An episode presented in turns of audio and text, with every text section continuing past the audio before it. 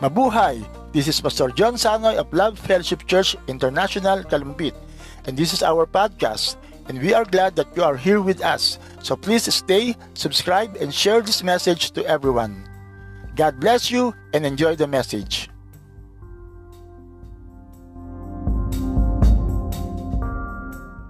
Masarap po ba sa presensya ng Panginoon? Walang katulad. Amen? So, uh, sa mga ngayon lang uli, nadako sa templo ng ating Panginoon. Hello po. hello po sa inyo. Hindi ko na kayo babanggitin. Baka mahiya kayo. Ayan. Hello po sa lahat ng nandito. And uh, kung kakausapin ko kayo ngayon, of course, uh, you can attest, ano, doon sa katotohanan na iba pa rin yung nandun tayo sa templo ng Panginoon. Amen po ba? Amen po ba? Iba pa rin yung physically, nandito tayo sa templo ni Lord. Amen? Kasi nga ay uh, madalas tayo sa online at alam natin yung mga nangyayari sa online. Okay? Bilang kami po ay halos two years na na nasa ministry ng sa social media, alam namin yung mga nangyayari. No? na kung paano yung iba pumapasok, at pagpasok, nakita yung pangalan, ay iba na po yung ginagawa.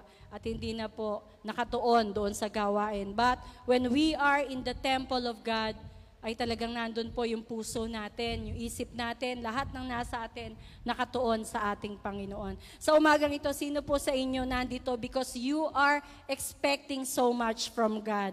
Pwede po bang makarinig ng Amen? Hindi po tayo pumupunta rito para lang po makapunta or is or magtanong tayo, nako sino ba yung speaker? But we are here because the Lord is here. Amen? We are here because the Lord has something to do with our lives. Kagabi po ay ay kanina pala na yon. Halos alas dos na ako nakatulog kasi uh, nung nagpray ako kay God ng message for this morning, ay binigay na po agad sa akin ni God itong verse na to. Actually, Isaiah 61 and nasa Luke din po yon about the Spirit of the Lord is now upon me. No? And uh, so alam ko yun yung gusto ng Panginoon na uh, iparating sa atin ngayong umaga. Pero ang problema ko, dahil marami nangyari din sa aking pumbuhay nitong naka, nakaraang linggo na to. Parang hirap na hirap akong i-ano siya, i-buuin yung mensahe. And hanggang sa nakikiusap ako kay Pastor John, Pastor, hindi ko, wag muna ako kasi parang nadadala ako ng ano eh, ng mga nangyari. Tapos pa nga kahapon, ay early in the morning may gumising sa, gumising sa akin si Ninang Anita and uh, para sabihin lang na yung tita ko diyan sa San Jose, kapatid ng ina ko ay pumanaw na, no? Napakabilis, biglaan.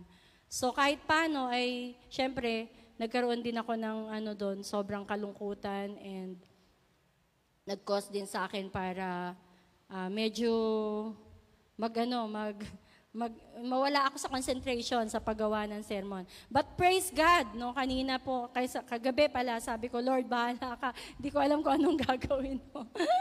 And ang sabi ko, ang ganda-ganda pa naman ng topic, the Spirit of the Lord is now upon me. Kaya sabi ko, Lord, ito yung share ko, so I have to experience this, that the, your, Spirit is now upon me.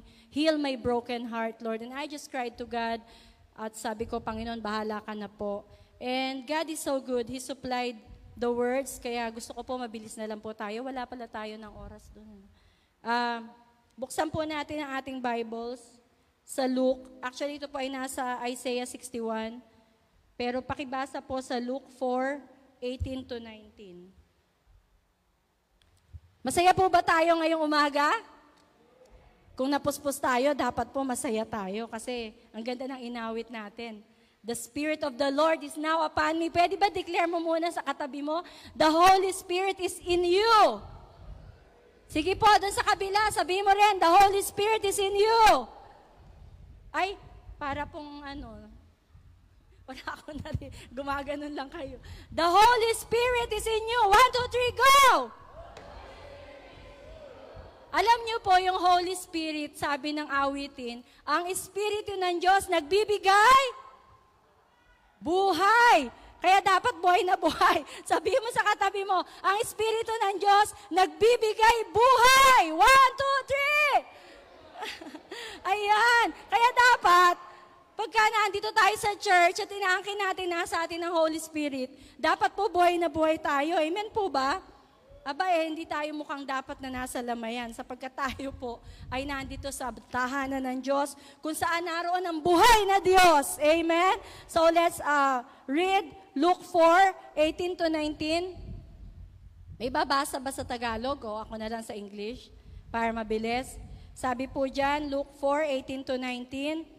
The Spirit of the Lord, si Jesus po ang nagsasalita dito. The Spirit of the Lord is upon me because he has anointed me to preach the gospel to the poor.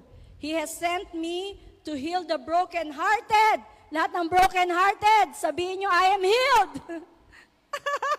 Oy, ayaw nilang paramdam na broken-hearted sila. Oo, kasi akala natin pag broken-hearted, sa jowa-jowa lang. Pero marami po dito broken. Actually, ako po broken-hearted, di ba? Dahil nga sa nangyari sa sa kuya ko, sa tita ko. So lahat ng mga may broken hearted ngayong umaga, declare mo, I am healed. Amen. To heal the broken hearted, to proclaim liberty to the captives and recovery of sight to the blind, to set at liberty those who are oppressed. And ito po yung pinakamaganda. Na, verse 19, to proclaim the acceptable year of the Lord. Sino po naniniwala? Itong taong 2021 is still the year of the better. Amen? Amen. It is still the year of God's favor. At hindi po yun nakadepende sa mga nangyayari sa ating buhay because it is the Word of God. Sinasabi ng Panginoon, I am here to pro- proclaim the year, the acceptable year of the Lord. Pwede ba i-proclaim mo, sabihin mo sa sarili mo, this year is my year of favor. One, two, three, go! This year is my year of God's favor. Amen? So, akinin po natin patuloy ang kahit ano nangyayari o nangyari sa ating buhay because we know na hindi pa tapos ang 2021. Amen? Meron pa tayong October, November, December. And ito pong pumasok na season na ito, I believe, will be the season of restoration. Amen? It will be a season of recovery.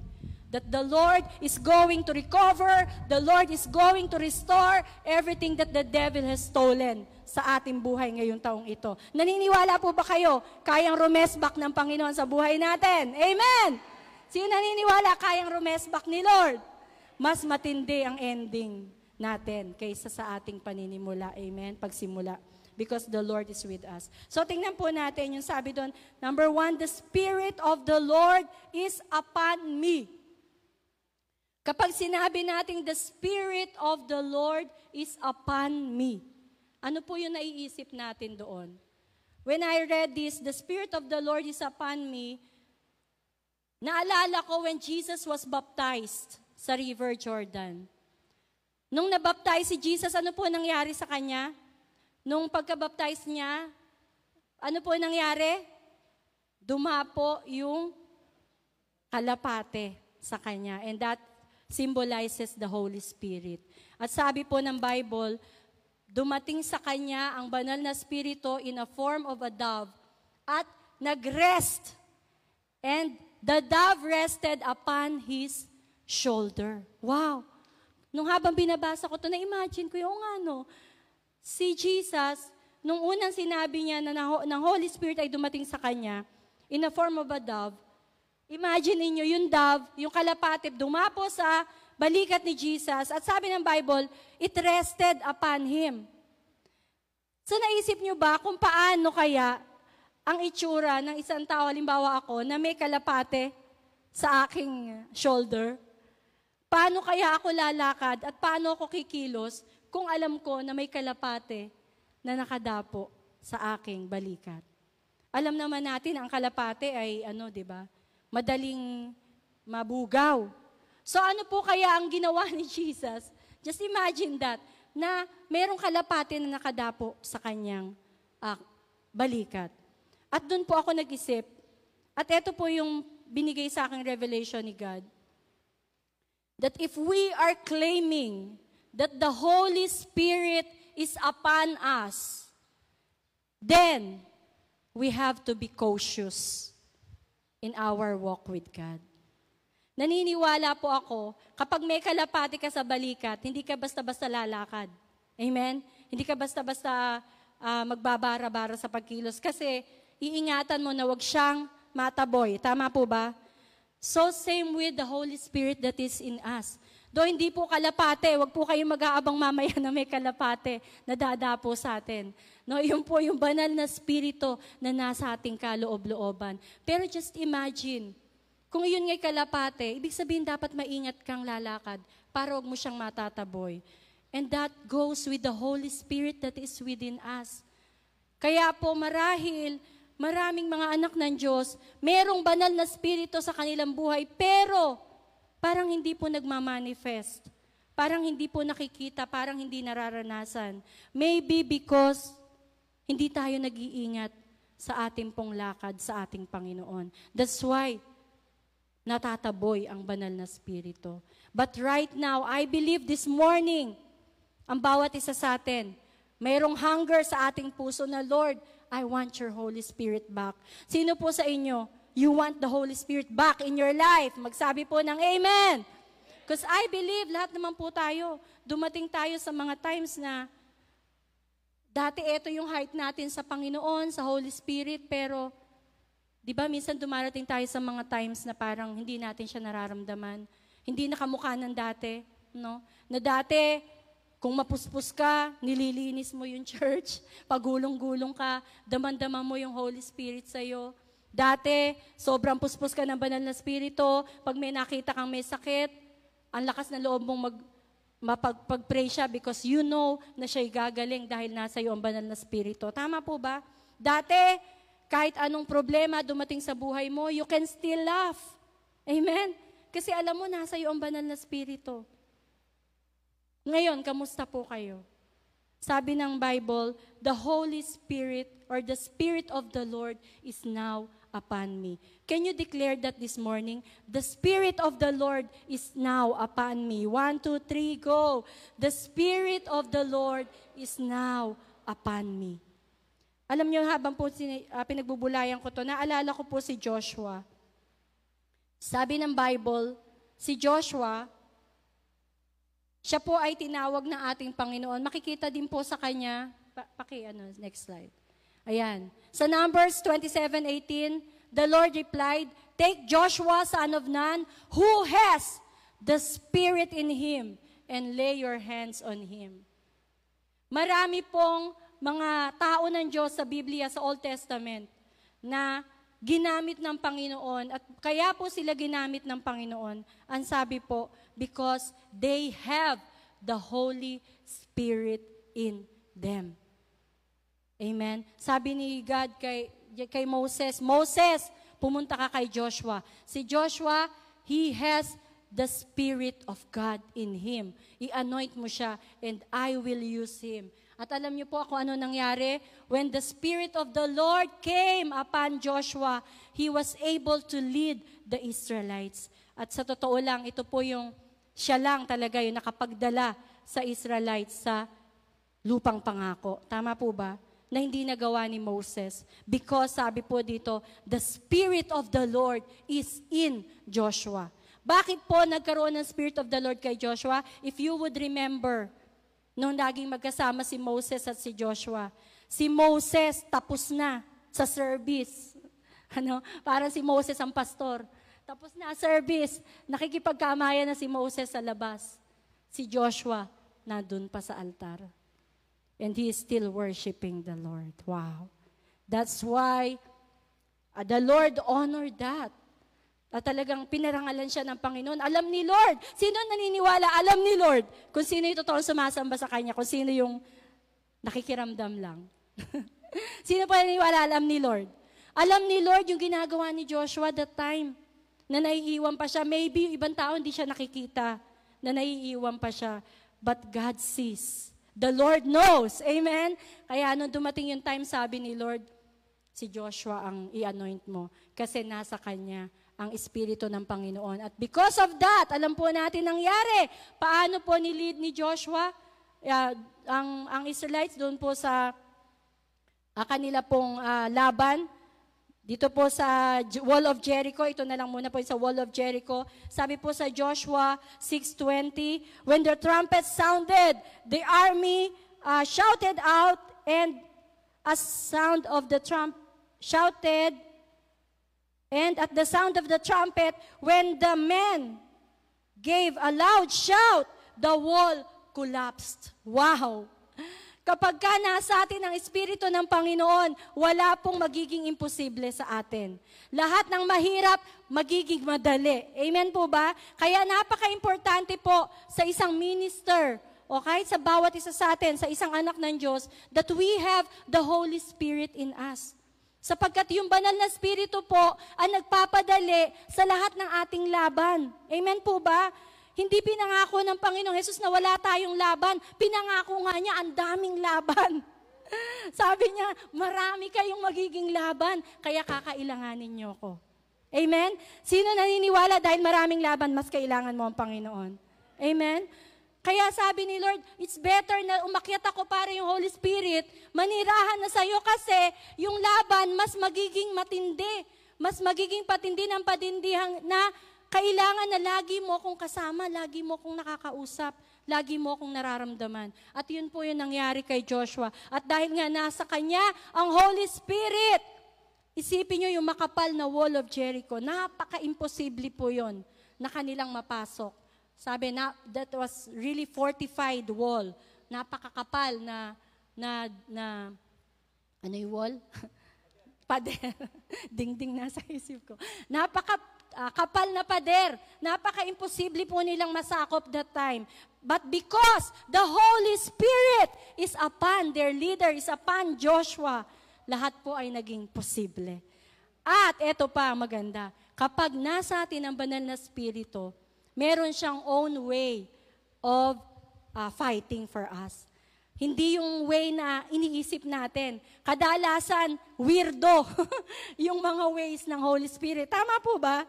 Isipin mo naman, napakakapal na pader, di ba para mapasok mo yan, dapat matitindi ang iyong armas. Pero alam niyo kung ano naging armas nila? Ang utos ng Panginoon, o Joshua, nasa iyo ang banal na spirito, ang gawin niyo lang, umikot lang kayo ng umikot, anim na beses, dun sa matin, makapal na pader. At sa ikapitong araw, at the sound of the trumpet, magsigawan lang kayo ng malakas at magkukulaps ang wall. Wow! Eh kung ikaw naman si Joshua, parang, Lord, tama ba yung narinig ko? Parang, parang di ba, ano yun? Parang, parang weird. That was weird, di ba, Lord? Saka naman nakita, iikot lang kayo na ikot, babagsak yung wall. I remember a pastor, no, na-share ko na before, na ala siyang kotse, kailangan, kailangan niya ng kotse. Ay, okay, sorry. ay, tapos po, ay, nausap sa kanya si Lord, no, na, Ah, wala kasi siyang pambili. Nangusap sa kanya si Lord na pumunta ka sa isang car, ano, car company, may, may naka-display na magandang kotse. Alam niyo, sabi niya, wow, Lord, ang ganda ng kotse na yon. Sabi ng Holy Spirit sa kanya, mapapasayo yan. Ikutan mo ng anim na beses. Tapos ay kapitong beses, ang kinin mo, mapapasayo. So sabi niya, parang, Lord, nakakatakot to. Baka akala may ganun ako. Pero Of course, this is a true story po, shinare to ng aming teacher sa Bible School. Kilala niya yung, kaibigan niya yun. So umikot siya, umikot siya. At nasa ikatlong ikot pa lang siguro siya, ang sama ng tingin sa kanya nung guard, syempre. Tinititigan siya ng guard. Sino ba yung mama? Ikot na ikot dun sa kotse. At tapos siguro ng mga isa, ika-anim na ikot na niya, hindi na po nakatiis yung guard. Nilapitan siya. Sabi niya, makangina pa po kita pinapanood eh. Bakit po ba kayo ikot ng ikot doon sa kotse namin na nakadisplay? Sabi po niya, ah kasi sabi ng Panginoon, magiging akin daw tong kotse na to. sabi niya ganun. Lalong natakot yung guard. Bigla siyang pumasok, inausap niya yung boss, boss, meron po doon sa labas, parang may ganun. Sabi po niya, ikot na ikot sa kotse. Sabi po niya, kanya daw po yung kotse na yon. Sabi ng boss, sige papasukin mo. And to make the long story short, yung po palang boss nung, nung, nung car company na yon ay Christian, born again. At nangusa pala sa kanya ang Panginoon that he has to bless a pastor with a car. Kaya anong pinatawag niya, sabi niya, ano daw po, ano po ba itong sinasabi ng guard namin? Na ikot daw po kayo na ikot doon sa kotse na nakadisplay. Sabi niya, naku, pasensya na po kayo. Kasi yun po inarinig ko sa Panginoon na ikutan ko na ikutan yung kotse at magiging akin. Tapos alam niyo po, na, natawa daw po yung boss, tumayo siya, kinuha niya yung susi at binigay niya dun sa pastor. Sabi niya, sa'yo na yan. Amen? Dahil sabi niya, nangusap din sa akin si Lord that I will bless a pastor with a car. And wow, God just did what He promised. Amen? Palakpakan nga po natin ang Panginoon. Grabe! Nakakaiyak, di ba? Grabe si Lord na, wow, if we will just obey His commandments, sabi ko nga, God can speak to people. Amen? God can use uh, people, even things. God can use things just to bless us. Amen po ba? God can use everyone. Ah, naalala ko nung Sunday morning na umalis ang kuya ko, tulala ako talaga dahil po biglaan lahat, tapos aga-aga pa, umuulan pa, parang teleserye. Tapos ay, ah, ang lalaki ng hinihinging pera. Pero syempre, ala naman po ako hawak that time. At nakatulala ako, may umingi ng 6,000 para ipa, ang tawag doon, swab test. Tapos uh, sabi ko, oh, okay, okay, okay lang ako na okay. Meme, kinawayan ako ng pinsang ko at binigyan ako ng 10,000. Tapos so nabigay ko. So, wala, wala po talagang worry sa akin. I am so full of peace. At yun hindi ko maintindihan. Sabi ko, Lord, bakit ba ganun? Parang hindi ako nag-aalala. Wala, nakaganon lang ako and I'm just praising God. Tapos dumating po yung um, uh, COVID, ano tawag ito, result. At sabi, kailangan i-cremate. Sabi ko kung ano po ang kailangan gawin. Sige po.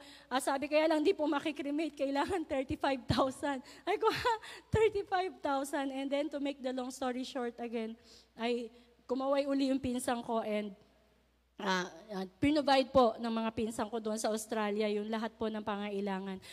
Purihin po ang Panginoon. Palakpakan po natin ng Diyos. Amen. Wow. God can use people. God can use anyone, anything just to bless us. Amen po ba? Kung talagang ang Espiritu ng Diyos ay Nasa atin, wala pong imposible. Sabihin mo sa katabi mo, kung nasa iyo ang Espiritu ng Diyos, walang imposible sa iyo. Amen? Sige po, sabihin nyo. Kasi baka mamaya ay uh, humihina na ang kanyang pananampalataya, iniisip niya, imposible na yung mga pangarap ko. Sabihin mo, kung nasa iyo ang Espiritu ng Diyos, walang imposible. Amen? Woo! Palakpakan natin si Lord! Woo! Kaya yung bahay namin, iikutan ko na one day yun eh. Aayain ko na si Pastor John, iikutan. Inisip ko lang, Lord, pag-iikutan ko to, saan ako dadaan? Kasi yung likod, yung gilid, ano yun eh, parang firewall. Sabi ko, saan kaya ako dadaan? Siguro ikot na lang ako dun sa may kanto. But anyway, I know, kung meron, kung meron parang imposible sa buhay nyo na ibigay ng Panginoon, of course, di man literal na iikutan nyo, pero ito, ito po yung totoo manampalataya kayo na God can give you ano man yung pinangako sa atin ng Panginoon. Walang imposible, amen? At hindi sa paraan natin. Alam nyo, minsan sinisira ni Lord yung mga iniisip natin paraan. Alam nyo kung bakit? Kasi sa mga paraang naiisip natin, parang wala yung glory gano kay God eh. Minsan iniisip mo, pag may kailangan ka, pero sino kaya? Sino kaya? Kaya parang yung glory napupunta na dun sa tao. Pero kapag ka ang Panginoon mismo yung kumilos, ibang way po ang gagawin ni God. Amen? Para mag-provide sa atin. And He will be glorified in our lives. Amen? Sino po sa inyo ngayong umaga? Alam nyo, ang Panginoon ay naluluwalhati sa ating buhay. Alam nyo po, dahil nga sa mga trying times na nangyari, I believe marami sa atin ang dumaan din sa trying times. Pero ito po yung maganda ngayong umaga. Kahit ano yung dinaanan yung bagyo, nandito pa rin kayo ngayong umaga. Yun po ay malaking pagpapala ng Panginoon. Palakpakan nga po natin si Lord.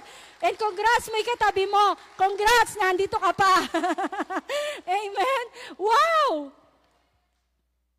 Naalala ko, lagi sinabi ko kay pastor, wag muna ako, wag muna ako patayuin, alam mo naman. Pero, alam nyo, nung nireview ko din ako kay Pastor Mommy, ganun. Ganun. Gumanda siya, pero sabi ko, nga, no, ang bihira, eh, Para, paano pa namin sasabihin that the Holy Spirit is, is with us, is upon us, kung hindi tayo magpapagamit sa ating Panginoon. So, no matter what, whatever happens, kapag tayo ay nakatayo sa kabila ng mga bagyong dumaan sa ating buhay, ibig sabihin, lumalabas yung power ng banal na spirito na nasa atin. Amen po ba? Kapag ka nagkakaroon tayo ng pressing or ng mga pagsubok, doon po lalong lumalabas yung kapangyarihan ng Panginoon na nasa atin. Amen? Kaya nagagalak tayo kahit na may pagsubok. And then number two, si Samson. Sabi po diyan, si Samson kilala natin, the spirit of the Lord came powerfully upon him so that he tore the lion apart with his bare hands. Wow! Grabe naman ano, kapag pala nasa iyo ang espiritu ng ating Panginoon, matinding kapangyarihan ang meron ka. Isipin mo si Samson, yun daw lion, pinunit. Grabe, pinunit ng kamay lang. Di ba? Hindi gumamit man lang ng itak, hindi man lang gumamit ng palakol.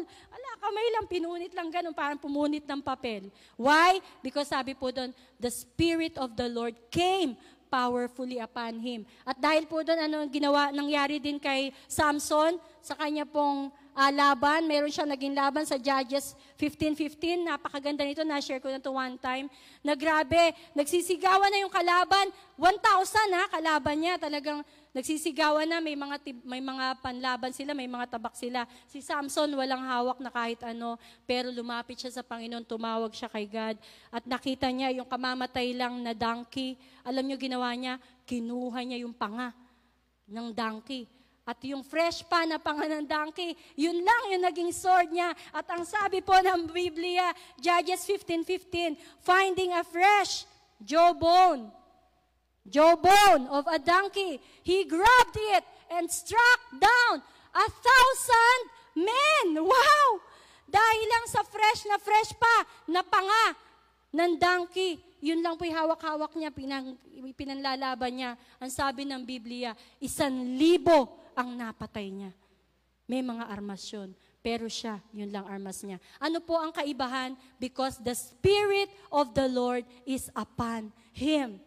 Nakukuha niyo po ba kung ano ang difference when the Spirit of the Lord is upon you? Amen? Pero pwede, lahat tayo may mga dinaranas. Pero pwede, lahat tayo dumaranas ng pandemic. Pero ito sasabihin ko sa iyo, kakaiba ka kapag nasa iyo ang Espiritu ng Panginoon. Amen po ba?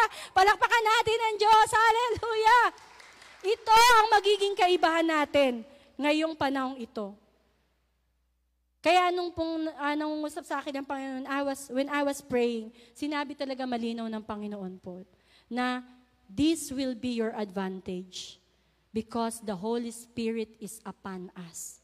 Amen? Dahil hindi po lahat ng tao tinitirahan ng Holy Spirit. Hello?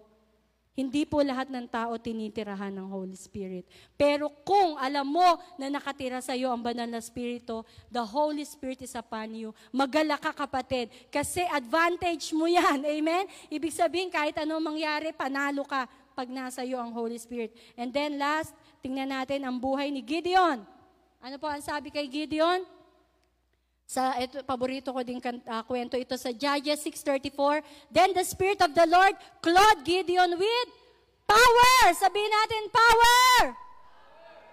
Ay nako, parang walang ka-power, power. Sabihin po natin, 1, 2, 3, go!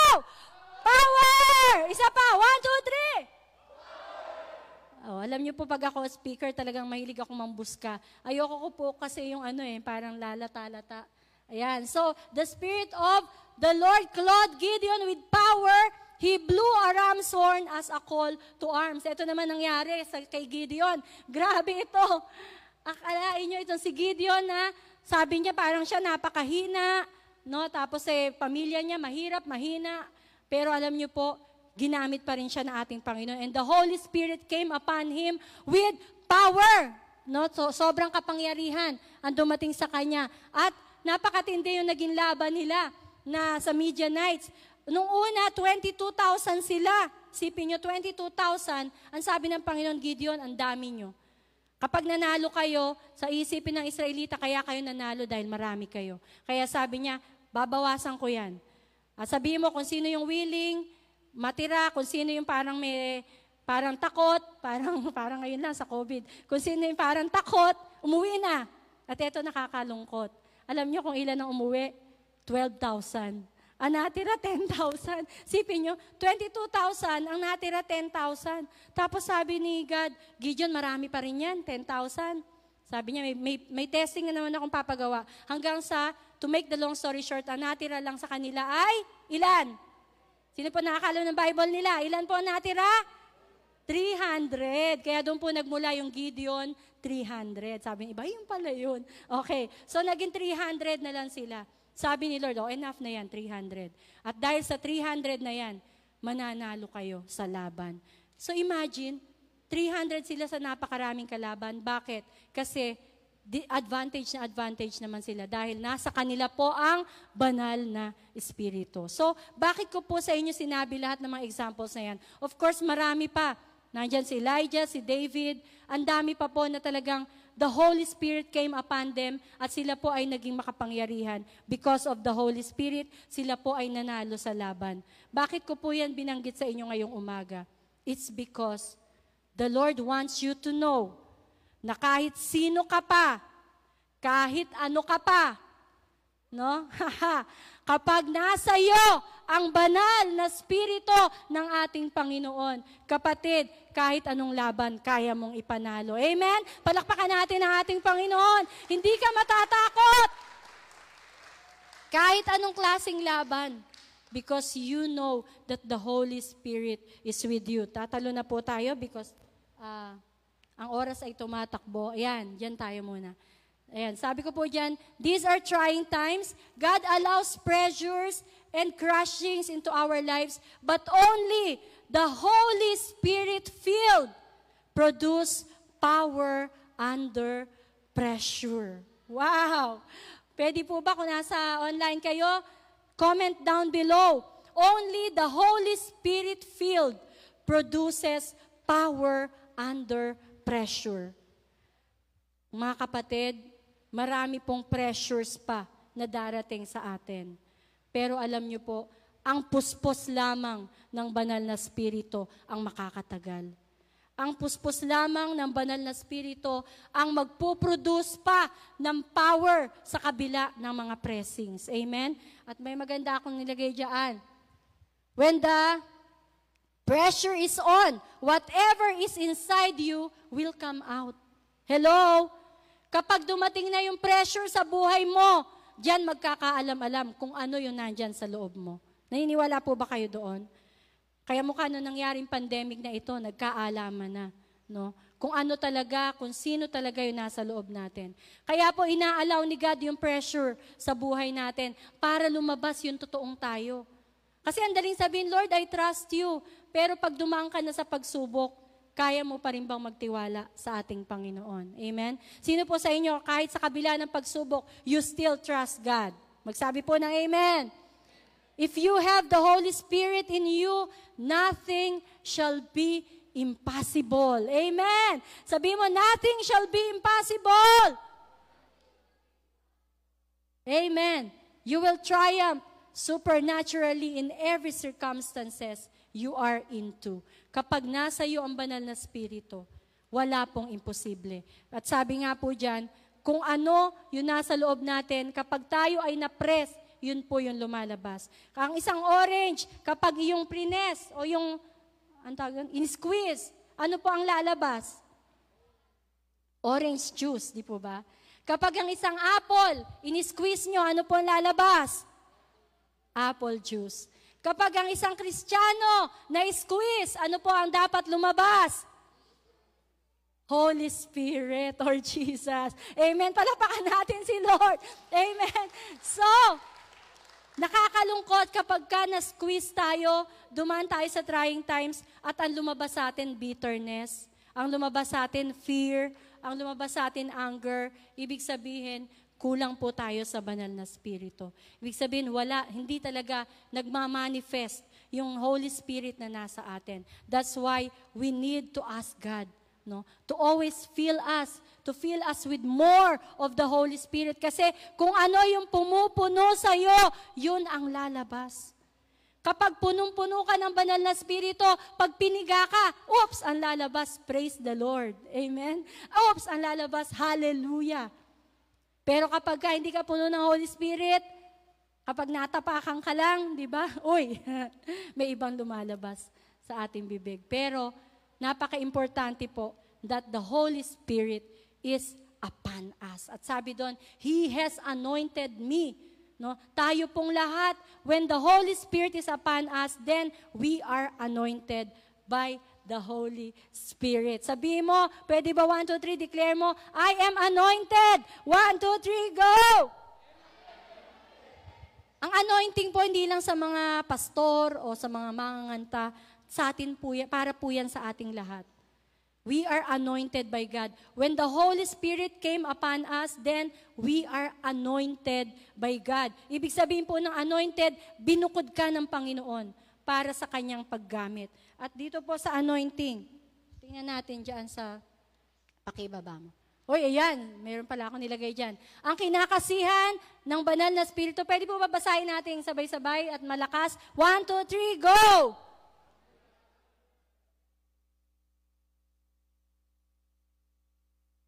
Amen! Ako yung basa po na ano, You read as you mean it, okay? One, two, three, go! Ang kinakasihan ng banal na spirito, kahit imposibleng laban, kayang ipanalo! Amen! Palakpakan natin ang Panginoon. Amen? Yan po ang advantage mo kapag ikaw ay mayroong banal na spirito. Kaya ngayong umaga dapat ipakita natin that we have the Holy Spirit. Next. Next, next. Ayan, so, so He has anointed me. Ayan, yung anointing po, ito po yung napakahalaga kasi sabi sa uh, Isaiah 10.27, it is the anointing that breaks the yoke. Next. Ano po ba yung yoke? Isipin nyo. Lagi ko nang naririnig yun. It is the anointing that breaks the yoke. Ano ba ibig sabihin nun? Ano po ba yung yoke? Ay, malabo ano. Yung yoke po, ayan, yung dalawang oxen, meron pong nakatali. Ah, ayun, ayun. Sa kanilang uh, batok, ah, kaya tawag doon pamatok sa Tagalog, yung yoke. At yung pong yoke, ay di na mabasa dyan. Dito naman ako. Sabi, a yoke uh, is put put around the neck of oxen to help control the animal. It limits its movements. Even though the oxen is very powerful, this small yoke keeps it from doing what it wants to do. Wow! Grabe, yung pala yung power ng yoke. Kahit maliit lang siyang ano, maliit lang siyang kahoy na nakasakbit sa dalawang batok ng dalawang malakas na oxen, kaya pala nitong i-control yung dalawang oxen. Kahit gaano pa daw sila ka-powerful, malilimitahan ang kilos nila dahil dun sa yoke na nakalagay sa kanilang batok. Wow! Imagine that. Pero ito ang sabi ng Panginoon.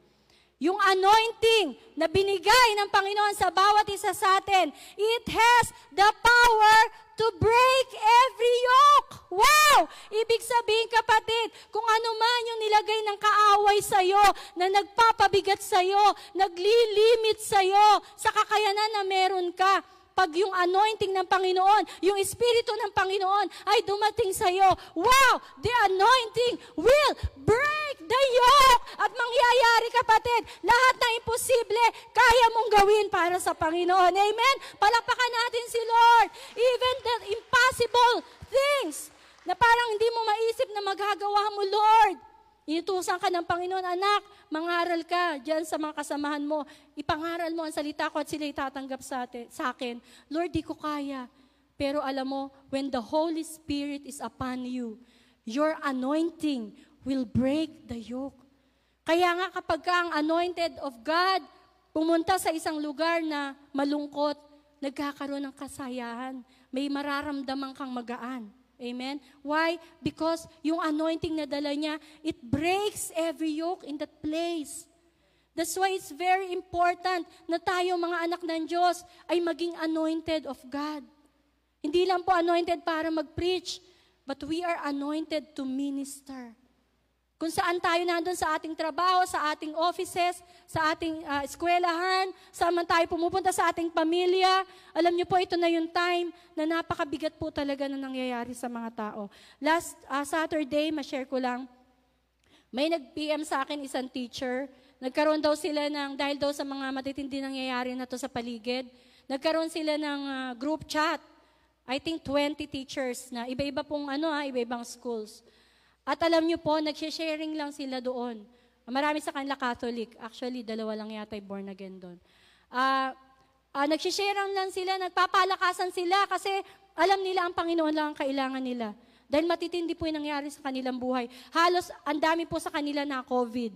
At may isa po doon na na-COVID na muntik na talaga mamatay. Grabe po talaga naging parang palito siya. Na-share niya sa akin, talagang naiiyak ako kasi sabi niya, alam niyo po, Pastora, sa two weeks, no, na karanasan niya, lahat ng symptoms nasa kanya, pati po yung diarrhea. At yung diarrhea niya, napakatindi. Alam niyo kung bakit? Mula nung na-diarrhea siya, hindi na tumigil. Kahit natutulog siya. Sabi niya, Pastor, kahit po natutulog ako, ano lang ng ano, tuloy-tuloy lang yung diarrhea niya. Kaya grabe po nangyari sa kanya, malaki dati katawan niya, pa, nagmukha po siyang palito. Talagang sobrang parang isang bulati na lang yung di pumipirma. At sabi niya, Pastora, dumating ako sa time na gusto ko na lang pumikit at talagang hintayin ko na lang nakuhanin ako ng Panginoon. Kasi parang latan-lata na siya, hindi na niya kaya. Pero praise God, no? Dahil lagi pa rin po siyang kumakapit sa ating Panginoon. And Praise God! Ng- ngayon po ay nakita ko siya malakas na malakas na at bumabalik na po yung muscles niya. Malak maganda na yung katawan niya. Palakpakan nga po natin ang Panginoon. At marami pa po silang mga karanasan na nakakaiyak. So, nagkaroon po sila ng idea na talaga ang Panginoon lang ang kailangan natin. At yung isa doon, inamin niya na mayabang siya, akala niya kaya niya lahat, pero dumating yung time na kinailangan niyang tumawag sa Panginoon. Nung hindi-hindi na niya kaya, yun nararamdaman niya sa kanyang uh, katawan at maging sa kanyang family. And so, ito po yung sinasabi natin. The Lord will allow these trying times para po masubok kung ano yung nasa loob natin. Dahil sa mga pressing times, doon po lalabas kung ano yung nasa loob natin. Amen? At yung mga taong ito, nung dumaan sila sa pressing times, ang ganda. Tuwan-tuwa ako sa kanila, sabi ko, alam nyo, I am so proud of all of you. Kasi after your pressing times, ang nangyari pa sa inyo, lalo pa kayong nauhaw na hanapin ng Panginoon. And that is a very, very good sign. That is a healthy sign that you are really for God. Kasi maraming tao, ang after ng pressing times, umalis sa Panginoon after ng mga matitinding pagsubok, nanlamig pa sa ating Diyos. Nagtampo pa sa ating Panginoon. Pero this morning, kung ikaw ay isa sa mga taong ganon, na after your pressing times, lalo ka pang nauhaw, lalo ka pang nag-decide na, Lord, whatever happens, I will still serve you, I will still love you, I will still trust you. Palakpakan natin ang ating Panginoon. I salute you all. Hallelujah. At natutuwa ako sa kanila. They came to me, sabi niya, Pastora, pwede po ba i-guide nyo kami? Pwede po ba every Saturday magkakaroon po tayo ng cell group kahit sa ano lang online? And to make the long story short, ay kahapon nga, pangalawang week na namin. At ang ganda po na nangyayari. Talagang, uhaw na uhaw po sila. Ang sarap magturo sa ganun. Na, parang nakanganga eh. Lahat ng sabihin ko, amen, amen. Kaya sabi ko, sarap magturo sa ganito. Talagang uhaw na uhaw.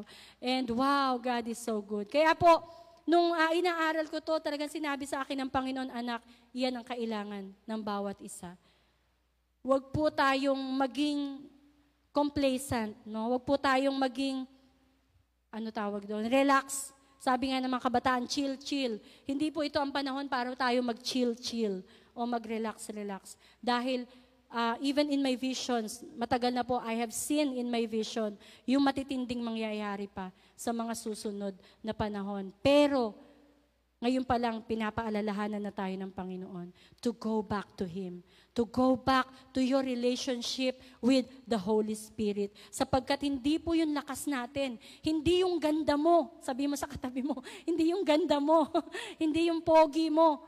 Hindi yung lakas mo ang magpapanalo sa'yo ang magpapanalo lang po sa atin, walang iba, kundi ang banal na spirito na nasa ating kalooban. Amen? So again, declare it, the Holy Spirit is upon me and He has anointed me. One, two, three, go! The Holy Spirit is upon me and He has anointed me. Amen? Tayo pong lahat ay anointed. Why? Last. Bakit tayo inanoint? Sabi number one, to preach the gospel to the poor, para ipangaral ang mabuting balita. So wag po tayong titigil. Ako, alam nyo, mula nung nawala ang kuya ko, lalo talagang para akong, siyempre parang may ano, holy, holy galit, ano, na nagagalit ka sa kaaway na, ah, lagot ka, di ba? Parang, mas lalo kang gaganahang maglingkod sa Panginoon. And so, kapag may mga opportunity na umabot ng mga unbelievers, talagang, uh, ang sarap po sa aking pakiramdam. Bukod doon sa mga teachers na yun, meron po akong inaabot, ayan, sa mga kamag-anak ni Kuya Obet sa Batangas. At nandun talaga yung burden para sila ilapit sa ating Panginoon. So, maging ano po natin to na maging uh, desire ng heart natin to preach the gospel. Sapagkat ngayon po, napakarami ng kumakalat na hindi magandang balita. Ibig sabihin ng gospel sa ibang salin, good tidings. Sabihin natin, good tidings. To preach good tidings. Kaya ka inanoint ni Lord para ipangaral mo good tidings. Amen? Kaya dapat, kapag meron kang Holy Spirit, pag napunta ka sa isang grupo, huwag maging bukang bibig mo, ay, ang hirap ng buhay, ano? Naku, grabe na nangyayari, no? Nakakatakot. Di ba? Kapag kalingkod ka ng Diyos, tapos may Holy Spirit ka, ganun naririnig sa'yo, ano po kaya ang magiging reaksyon ng mga tao? Dapat po sa gitna ng takot, sa gitna ng mga masamang nangyayari sa paligid, we are anointed by God to preach the good news. Sabihin natin, good news! Kapag tayo nakikita, sumasaya mga tao, why? Andala natin good news. Amen? Sabi mo sa katabi mo, good news ka sa akin. Amen? Dapat pagka nakikita may katabi mo, good news, nandito siya. Amen? Amen. To preach the gospel to the poor. Number two, to heal the broken-hearted. Ang daming broken-hearted po ngayon.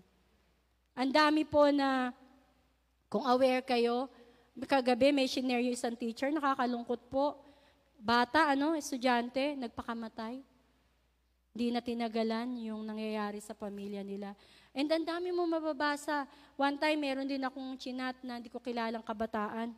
Sabi niya, ano, uh, gusto na lang niya mamatay. Sana mamatay na siya.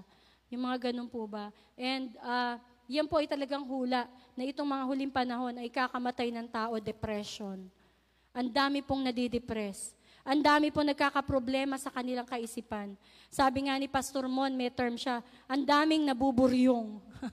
sa church daw po nila, Pastor Mon, ang daming nabuburyong. No? Sabi ko, ano ba yung nabuburyong? Yung pala, nadidepress.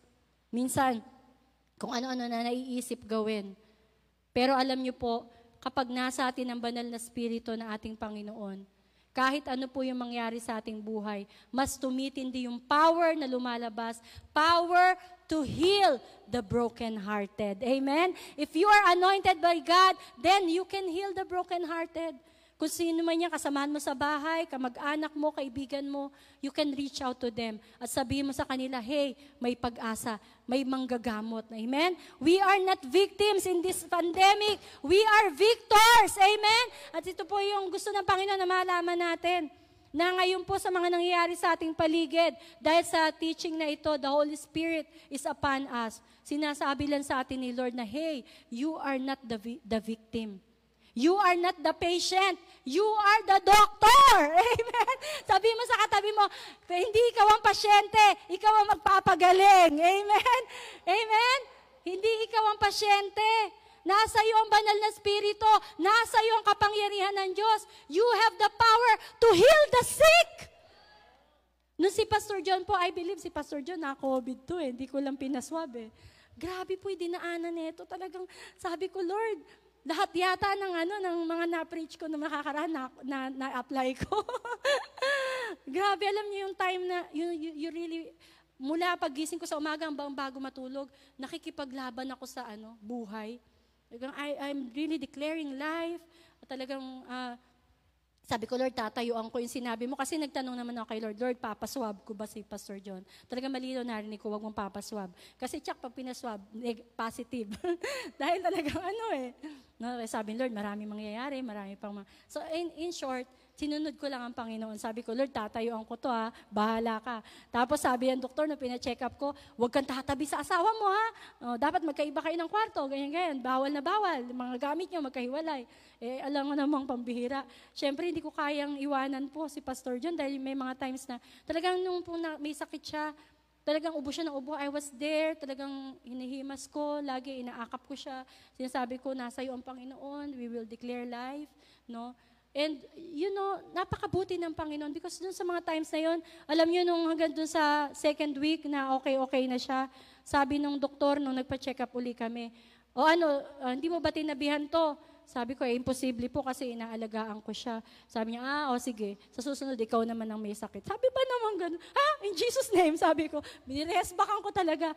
Dok, gusto ko lang malaman mo, yung diniklara niyo po hindi mangyayari sa pangalan ni Jesus. Ginanong ko talaga. Natawa siya. And praise God, amen? We can fight. Hindi sa galing natin, hindi sa lakas natin. Because the Holy Spirit is upon us. We have the power. Amen. Hindi tayo papadala sa anumang gawa ng kaaway. And actually, sa mga times na yun, sa sobrang pagod ko, puyat, lahat kasi ako, tapos talagang sobrang-sobrang pagod to the, to the point na naiiyak na po ako sa pagod. Sipin nyo, nasa taas si Pastor John, dalawang linggo halos di bumaba. Kung apat na pong beses na naakyat panaog ko yung taas namin. Dahil lahat na kailangan niya, i-offer mo lahat. Magluluto ako, lahat i-offer ko sa kanya. Pagod na pagod po ako physically. At dumadating din yung time na parang niloloko ko ng kaaway, na para na akong lalagnatin, kung ano, ano nararamdaman ko. But you know, kapag humawa ka sa pangako ng ating Panginoon, kaya kang ipaglaban ng ating Panginoon. Amen? Sino naniniwala? Kapag matindi ang faith mo kay God, kaya kang ipaglaban ng Panginoon. Amen? And I want to tell you that hindi po, hindi po anumang bagay. Hindi po yung pinanghahawakan natin ngayon. Isa lang po ang pwede nating panghawakan na magtatawid sa atin sa buhay na ito hanggang sa kabilang buhay. Yun po ay ang banal na Spirito. And when the Holy Spirit is upon you, He has anointed you. Wow! You have the power to proclaim liberty to the captives. Kahit sino man yung parang feeling nila, wala na silang pag-asa. Sila ay nakukulong. Pwede mo sabihin sa kanila, hey, may pag-asa pa kayo. Recovery of sight to the blind. Yung mga nabubulagan. Hindi po yan actually literal na mata. Pero pwede rin, no? But pero yan po yung mga tao ngayon na nabubulagan na, no, ng kung ano-anong bagay at hindi nakikita ang Panginoon.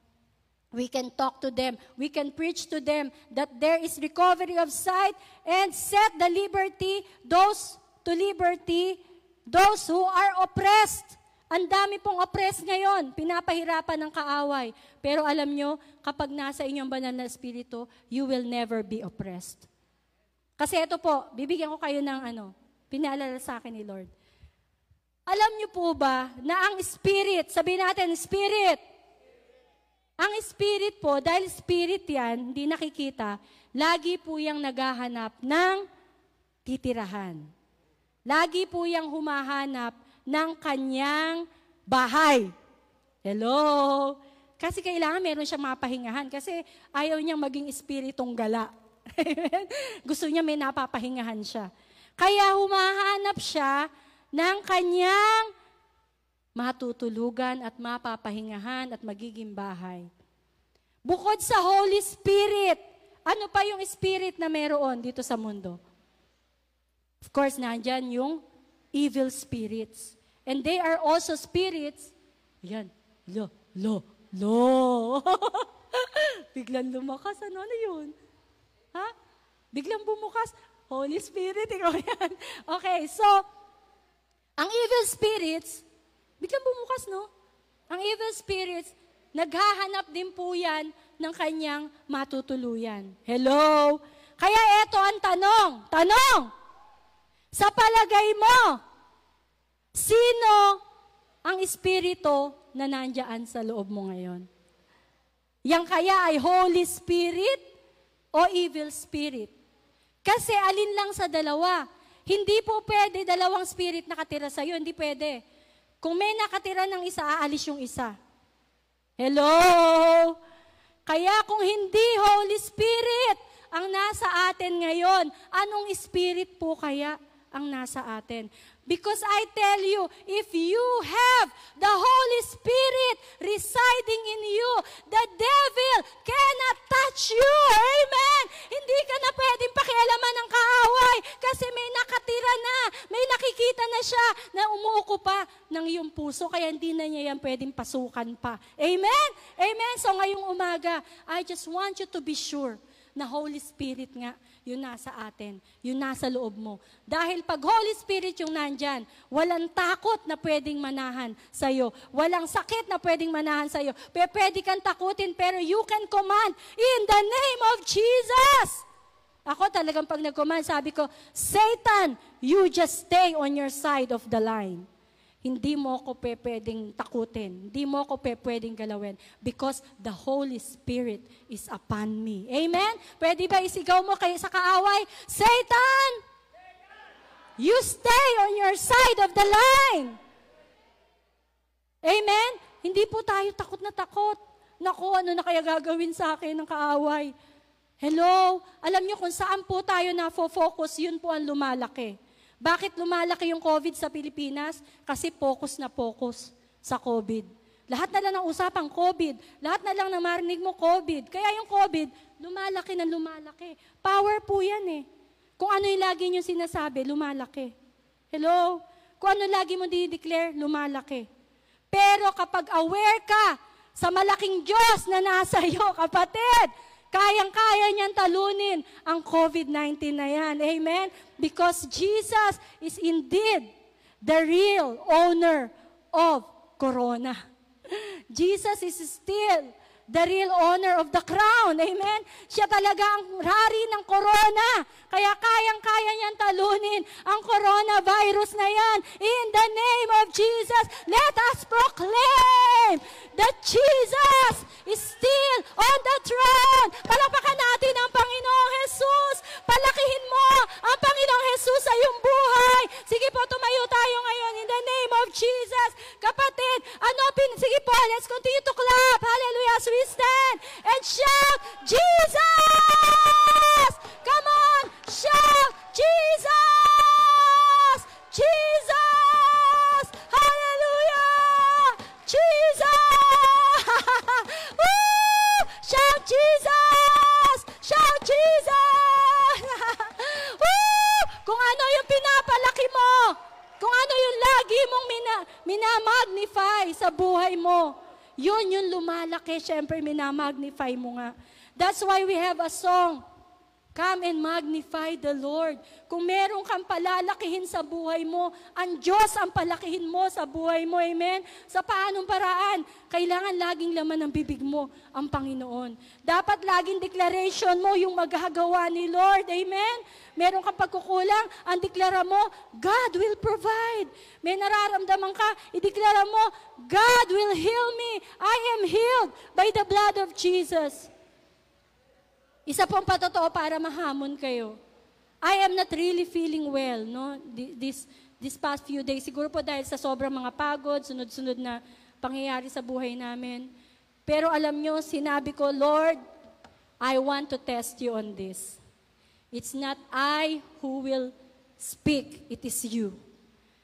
The strength comes from you, Abba. You are my source. Sino po sa inyo naniniwala that Abba is your source? Ako po, yun talaga yung lagi kong tututunan ngayon eh. Kung ano may nararamdaman ko, ihinto ako, I will lift my arms, and I will just look to the heaven. Sabi ko, Abba, you are my source. Pwede po ba taas natin yung dalawang kamay natin? Sabihin mo, Abba, ibig sabihin na Abba, Ama. Sabihin mo, Abba, you are my source. ang Panginoong Ama, ang Ama po natin sa langit, ang source ng lahat po na meron tayo. Siya yung source ng strength. And then, sabi ko, Abba, you're my source. You're my life giver. You're the source of my strength. Come and fill me right now. Fill me with your spirit. Fill me with your spirit. Enable me, O God. And praise God. No, talagang grabe. nakita ko na that the Lord will use me this morning. Pero kung akin lang, kung sa sarili ko lang, hindi ko kaya. Kagabi pa lang, hanggang kagabi, nakikipagtalo ako kay Pastor John hanggang kanina umaga. Sabi ko, sweet, please, ikaw na lang. Hindi ko talaga kaya. I am not feeling well. But because the Holy Spirit is upon you! Hindi mo alam kung ano ang kayang gawin ng banal na spirito sa iyo. Kapatid, kahit hinang-hina ka na, kapag nasa iyo ang power ng banal na spirito, you will do amazing things. Amen? Kaya mong gawin mga imposibleng bagay and the glory will belong only to God. Yun ang gusto naman ng Panginoon eh. Kaya niya po tayo pinaparaan sa mga uh, ganyan, mga pagsubok, panghihina, para patunayan ng Diyos na wala tayong magagawa. Pero kapag nasa atin siya, lahat ng bagay kaya nating gawin. Amen. Dahil kay Kristo na nagpapalakas sa atin. So this morning, I don't know what you are going through. Padramahan tayo, mas madrama siguro yung dinanas ko. Hindi ko alam kung ano ang pinagdaraanan mo ngayong, ngayong oras na ito. But one thing is for sure. The Lord allowed that to happen because He wants to see your thirst. He wants to see your hunger for His presence. Gusto niyang makita na bumabalik ka doon sa uhaw mo, doon sa gutom mo, sa presensya niya, doon sa uhaw mo sa kanyang banal na spirito, sapagat gusto lang sabihin sa iyo ng Panginoon, mahal na mahal ka niya. At dahil mahal ka niya, He has given you the Holy Spirit. Kapatid, hindi ka talunan. Ano man nangyayari sa buhay mo, hindi ka talo. The Holy Spirit is upon you. Nasa iyo ang banal na Spirito. And I tell you, mawala man sa iyo lahat ng bagay, pag nasa iyo ang banal na Spirito, the Lord can recover, can restore all the things in your life. Job, ang tindi ng pagsubok ni Job, nawala lahat sa kanya. Pero he goes back, he, go, he went back to the Holy Spirit. Ang ganda ng proclamation niya. Sabi niya, Ama, you give, you take away, blessed be your name. Hallelujah. Bumalik pa rin siya sa pagpupuri, pagpapasalamat sa ating Panginoon. That's why, nang nakita ng Diyos ang puso niya, ibinalik ng Panginoon lahat ng nawala kay Job, ng mas matitindi pa, even double times, binalik sa kanya ng Panginoon. So I tell you, anuman trouble ang dinaanan mo at dinadaanan mo, you can have double for your trouble. Amen? Kung lalapit ka lang sa ating Panginoon, magpapakapuspos ka sa umagang ito ng banal na Espiritu ng Diyos. Kapatid, kayang baliktarin ng Diyos ang nangyari sa buhay mo o ang nangyayari sa buhay mo. So this morning, as we sing again this song, the Spirit of the Lord is now upon me makita po natin na sa oras na ito, ina-anoint ka ng Panginoon. Feel the anointing of God. Hindi ko man po kayo malapitang isa-isa. Hindi ko man kayo ma-lay hands. But see in your vision that it is the Lord who is anointing you. It is Jesus who is laying His hands on you, anointing you this morning. At sinasabi sa iyo, anak, laban! At ka. Napakalaki na advantage mo I am with you. My spirit is with you. My enablement is with you. Walang kahit konting pagkatalo akong nakikita sa buhay mo sapagkat ako ay nasa iyo. So right now, just raise your two hands and see that Jesus is anointing all of us this morning. Even I myself.